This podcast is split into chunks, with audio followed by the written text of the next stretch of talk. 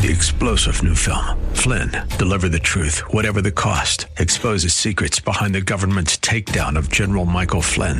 Flynn knew what the intel world had been up to. He ordered the first audit of the use of contractors. This set off alarm bells. He told the truth. He was the most dangerous person for Donald Trump to hire. They had to get rid of Flynn. Flynn, Deliver the Truth, Whatever the Cost. Available now. Watch it today. Go to Salem Now dot com. Salem Now dot com. In just a few moments, you're going to hold communion in your hands. And let me tell you, when you pick that little piece of bread out of that tray, and you pick that little cup of juice out of that tray, when you pick it up, you are proclaiming that Jesus is the Christ, the Son of the living God. Jesus is the King of all kings. He's the Lord of all lords. He's the way, the truth, and the life, and there is no other. That's what you're proclaiming.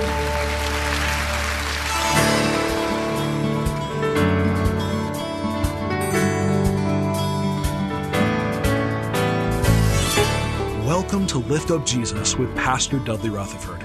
I'm Kyle Welch. We are here every weekday at this time to share the good news of Jesus and to lift up his name to this city. No matter if you are listening right now from your car or at home or in your place of work, we believe that today's sermon from Pastor Dudley will be a blessing to everyone. So if you can, get out your Bibles and let's join Pastor Dudley right now with his message.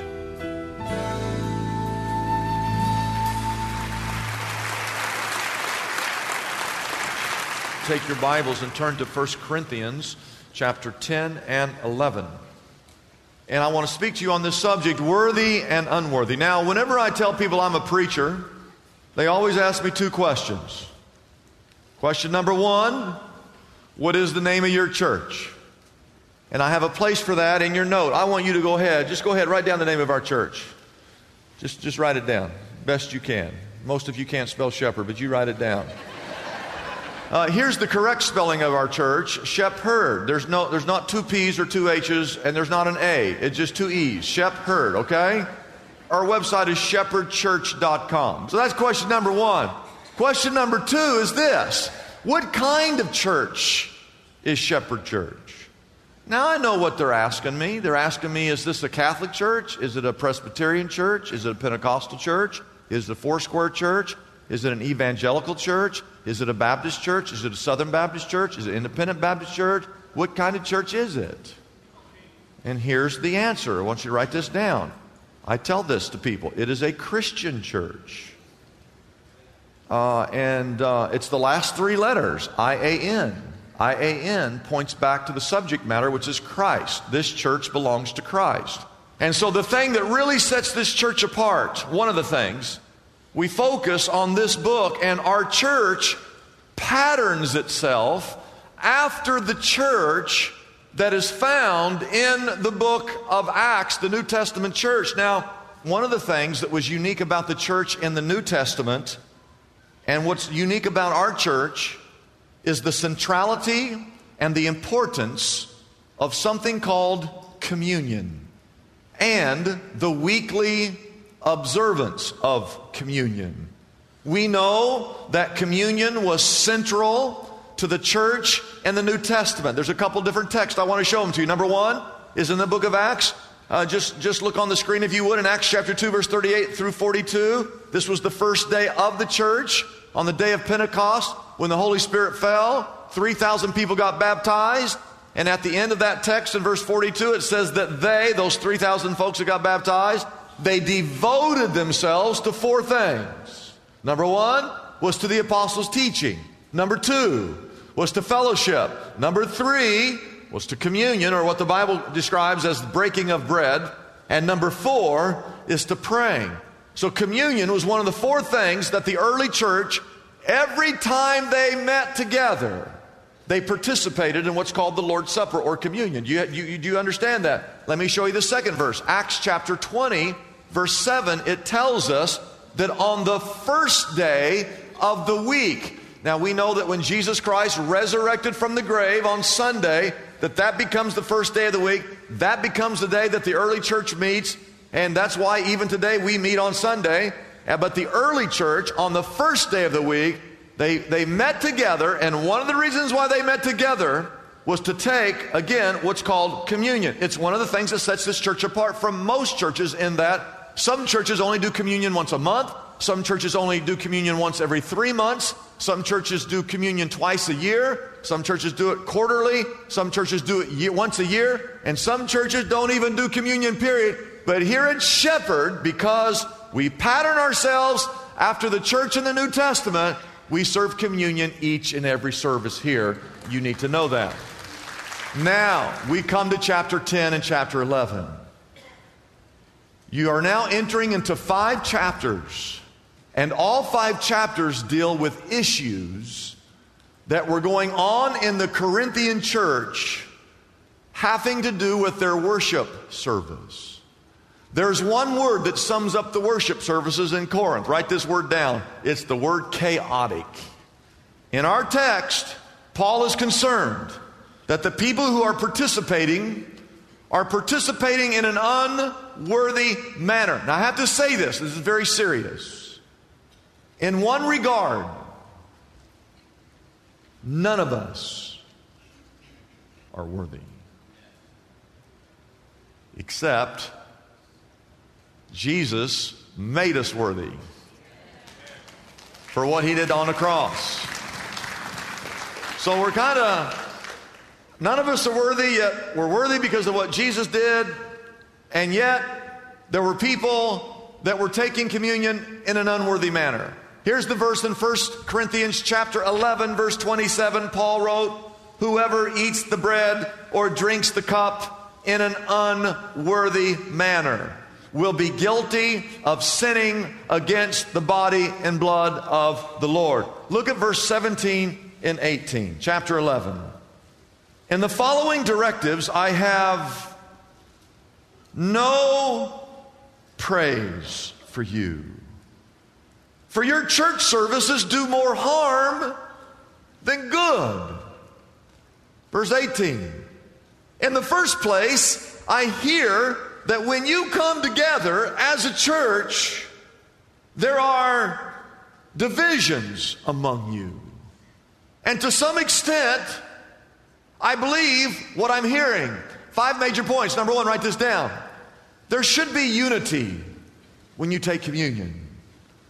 Communion is an individual thing in that each of us participate individually, but it is also a corporate thing in that the entire church is going to take communion in just a few moments. Now, we read in the scriptures over and over again that the church is supposed to be united.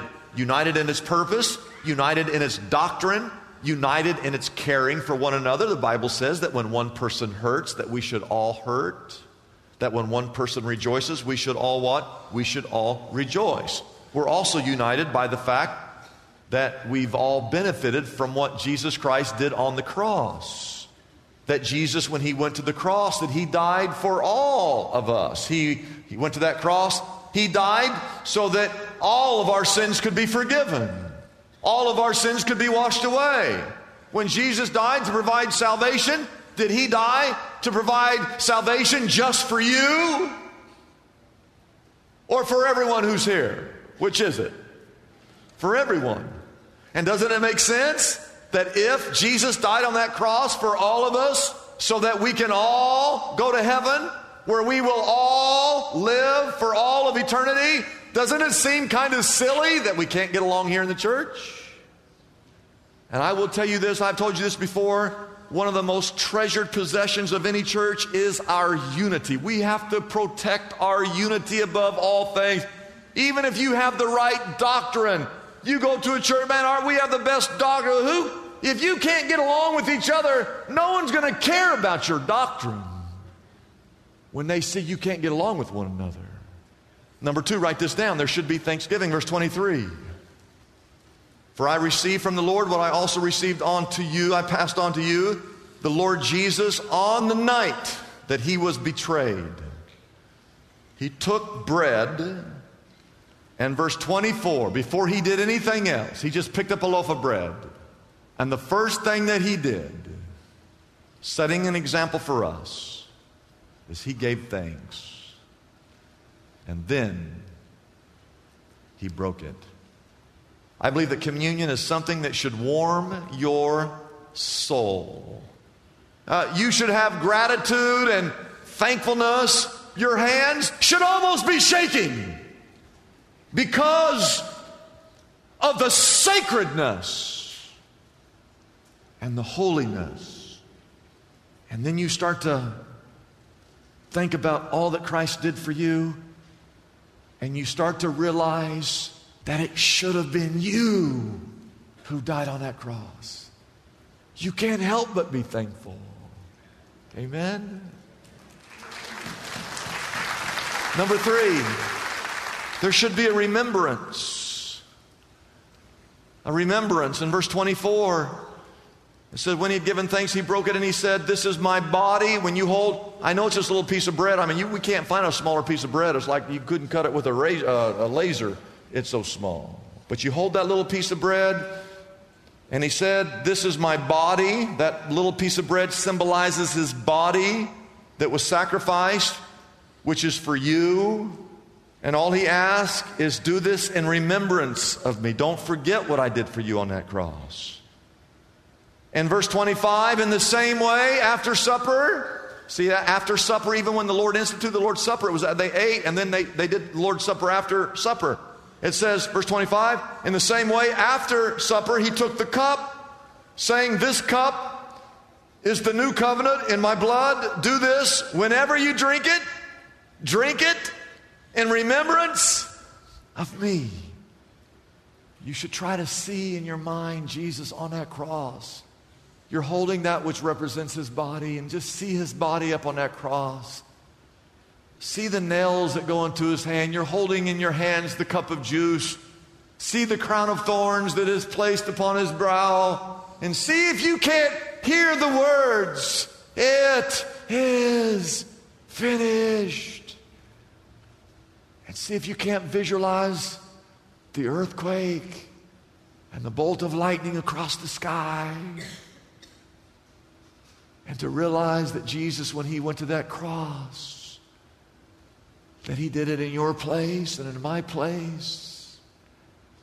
And as you take communion, there shouldn't be anything else in your mind except you, you should be pushing everything out of your mind except one thing, reminding yourself that Jesus loved you so much that he died and he forgave you on that through that atoning blood, through the death of Christ, that your sins have been forgiven and that one day you get to go to heaven. You should be, as you take, you should be thinking about all of that. That's what you should be thinking about. The next point is this. There should be a proclamation. Verse twenty-six says that whenever you eat this bread and drink this cup, you proclaim. Everyone say proclaim. You, what does that word mean? It means that you preach. It means that you announce. You're proclaiming that you believe that when Jesus died, that he died for the sins of the entire world. You're proclaiming that. Now in Corinth, you're not going to believe this. There were people in the church during the week. They were walking up the hill going to that evil, wicked, demonic temple of Aphrodite. And they were making sacrifices to the false god and then going inside the temple and engaging in sex with male and female prostitutes, which was the culture in Corinth. And then you're not going to believe what happened on Sunday. Some of those people would come back down the hill and go to the little Christian church and participate in the Lord's Supper. We know that. That's a little bit the context of chapter ten. I want to read two verses in chapter ten. Verse twenty and twenty-one. Here's what he says. No, the sacrifices of pagans, those of you that are going to the temple of Aphrodite, those sacrifices are offered to demons, not to God. And I do not want you to be participants with demons. And here it is in verse twenty-one. It can't get any clearer than this. You cannot drink the cup of the Lord and the cup of demons too. You cannot have a part in both the Lord's table and the table of demons. And what he's saying is this. Here's what he's saying. There's only one true God. You have to decide which God you're going to serve. You can't serve both. In Corinth, they were trying to serve both. And Paul simply says you can't serve two gods. You can't serve God and money. You can't serve God and fame. You can't serve God and political correctness at the same time. You can't serve God and pleasure. In just a few moments, you're going to hold communion in your hands. And let me tell you, when you pick that little piece of bread out of that tray, and you pick that little cup of juice out of that tray, when you pick it up, you are proclaiming that Jesus is the Christ, the Son of the living God. Jesus is the King of all kings. He's the Lord of all lords. He's the way, the truth, and the life, and there is no other. That's what you're proclaiming.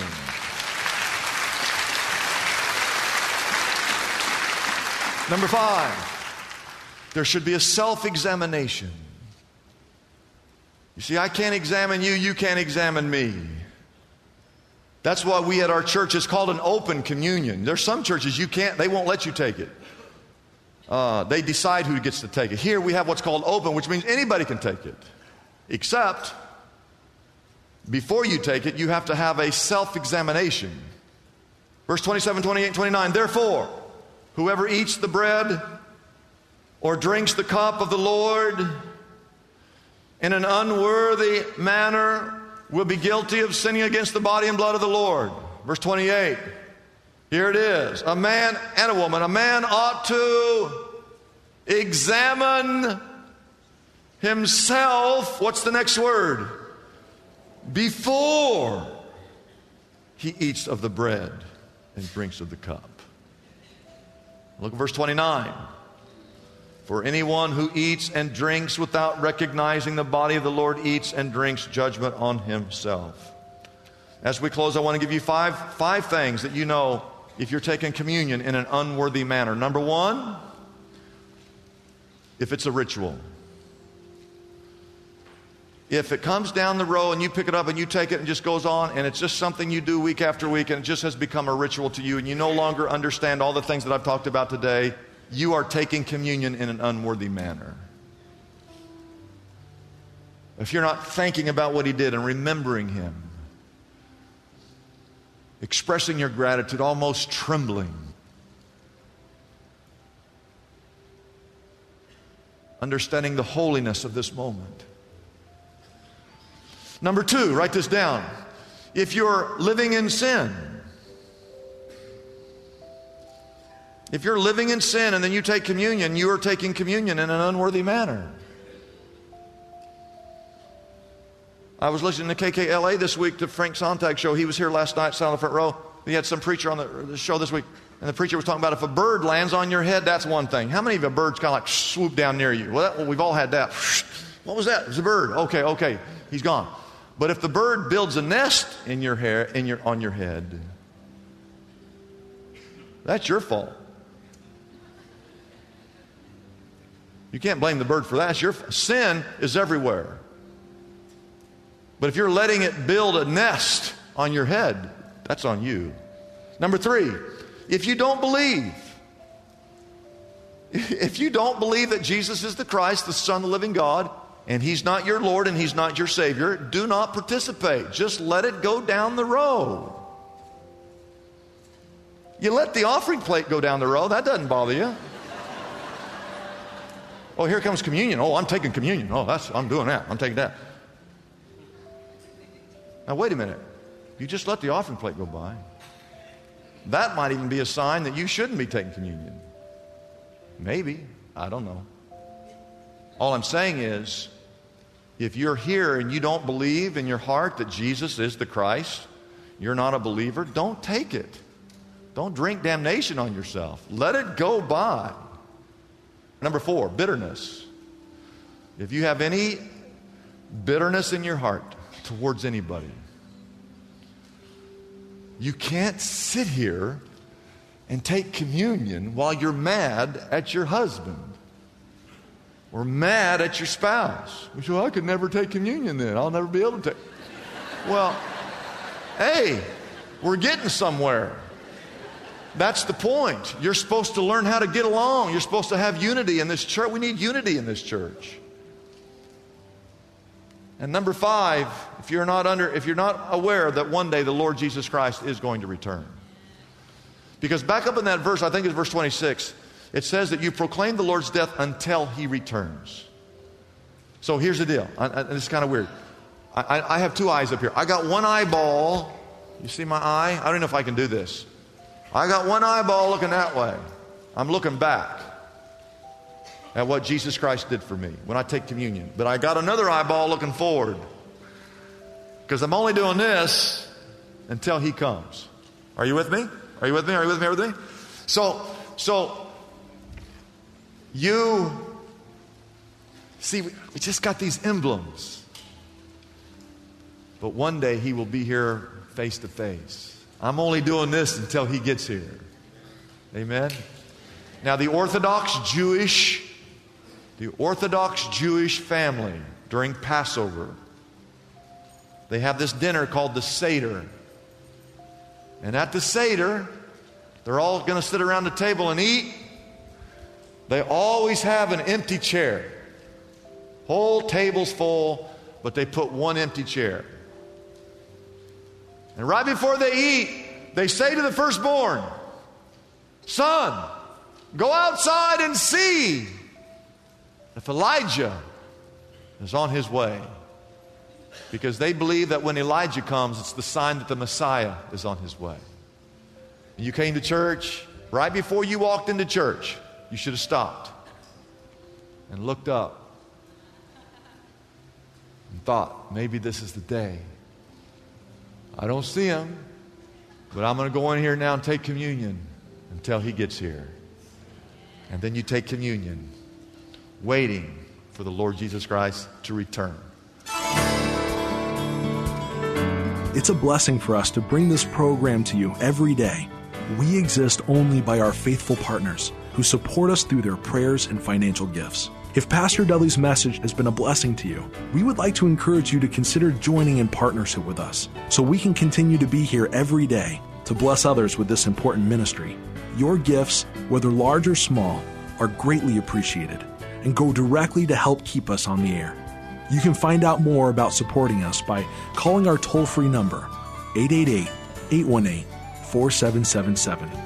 That number again is eight eight eight, eight one eight, four seven seven seven. We have operators standing by and ready to take your call. You can also support us by going to our website, liftupjesus.com forward slash reach.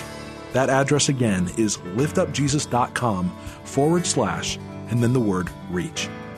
We live in the most distracted culture in the history of the world.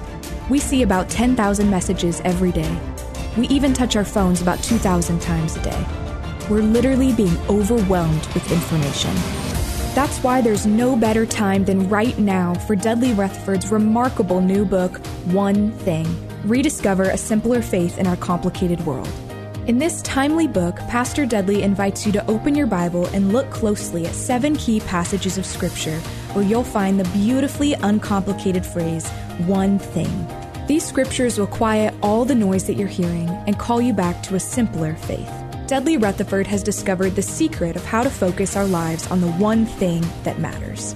What if you could find that simplicity? It's waiting out there, and this is your roadmap to freedom. Contact Lift Up Jesus today and get your copy of One Thing, the book that could finally change everything. I'm Kyle Welch, inviting you to join us tomorrow at this same time as we again lift up Jesus with Pastor Dudley.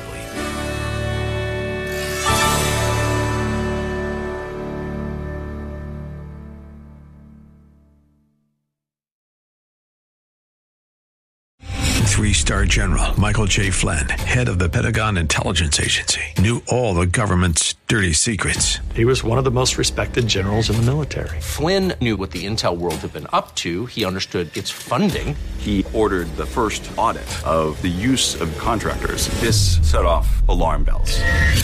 The explosive new documentary, Flynn, Deliver the Truth, Whatever the Cost, and covers the facts behind this scandal. Flynn told the truth. He was the most dangerous person for Donald Trump to hire. I find out the worst enemy that I'm going to face in my life is right here in America. They took my assessment and they wanted me to change it. And I was like, I'm not changing it. They had to get rid of Flynn. With in-depth interviews, archival footage, and never-before-seen personal records of the man behind the headlines. I just felt like I was drowning. Flynn, Deliver the Truth, Whatever the Cost. Available now. Watch it today. Go to Salem Now dot com. Salem Now dot com.